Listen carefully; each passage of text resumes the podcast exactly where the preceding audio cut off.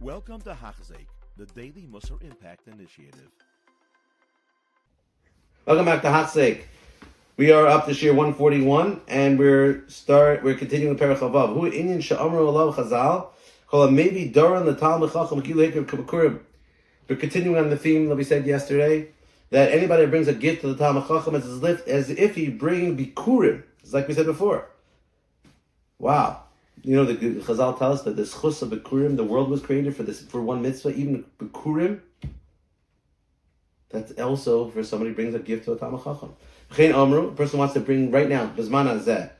We don't have a base of Mikdash. And I said, you know, I really want to bring a Nesachim on the Mizbeach. I would love to pour wine on the Mizbeach today. But we don't have a Mizbeach. What should you do? The Medrash says, Yimali Groner, should give Tamadicham wine.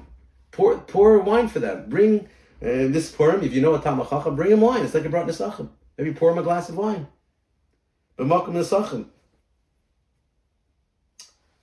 we see the the, the Agav, we see the high level of a Tamachacham.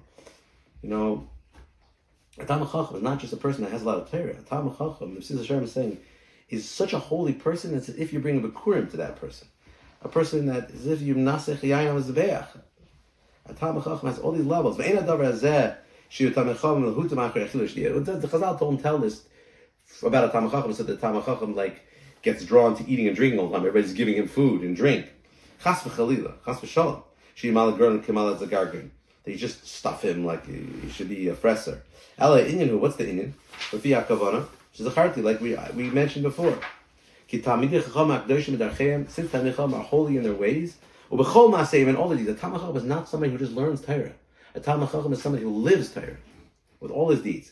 Hine he mamish kim mikdash kim mizbeach. We said before, they're mamish abes mikdash and mizbeach.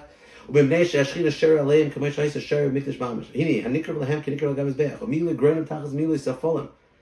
It's like go, when he swallows down his throat, down that, that pipe in his throat, it's like going through the pipe in the, the safolim, those little pipes in in the mizbeach. There was little pipes where the wine went down, the water went down, and, and sukkahs.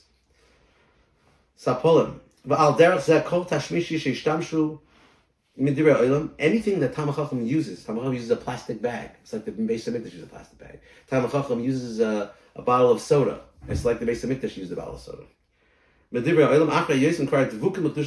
Because of, it's used by somebody who's connected, clinging to Hashem, Hashem's holiness. You know, all items want to be connected to tzaddik. A piece of paper wants the tzaddik to use it because otherwise it has no purpose in this world.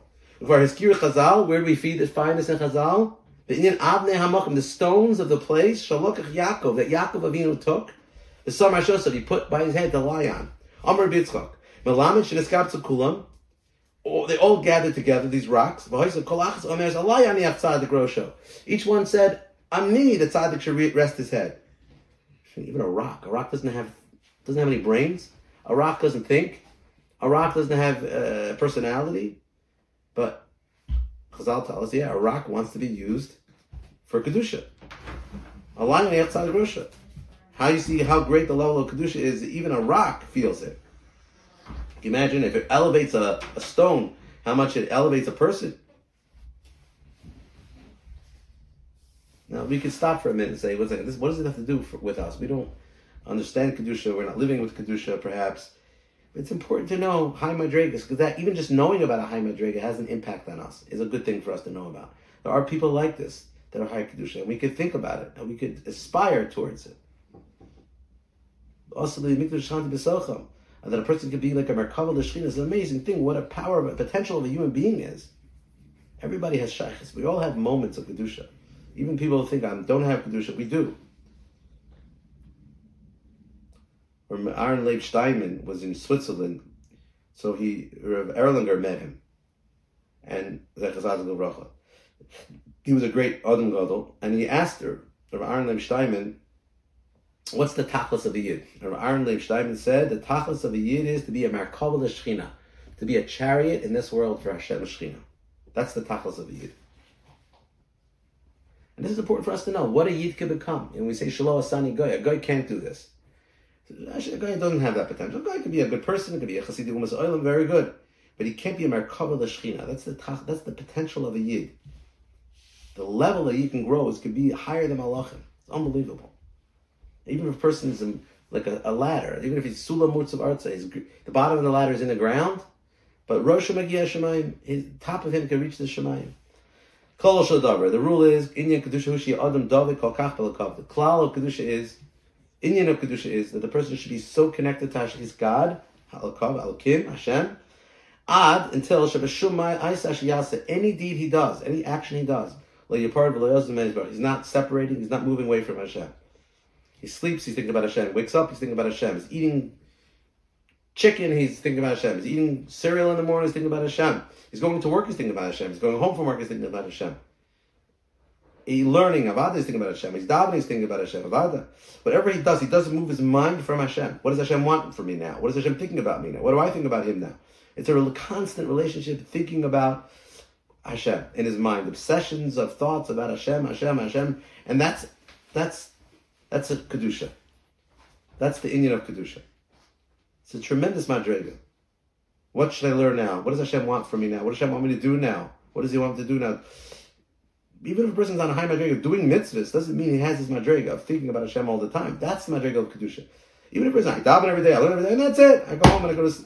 That's not kedusha. Kedusha is every moment. What does Hashem want from me now? He's living with Hashem every moment in his mind. He's not separated from Hashem. That's Kedusha. Ad, Now this type of person, that all the physical things that he does, that this, since he's thinking about Hashem, when he does physical things, he elevates all the physical things.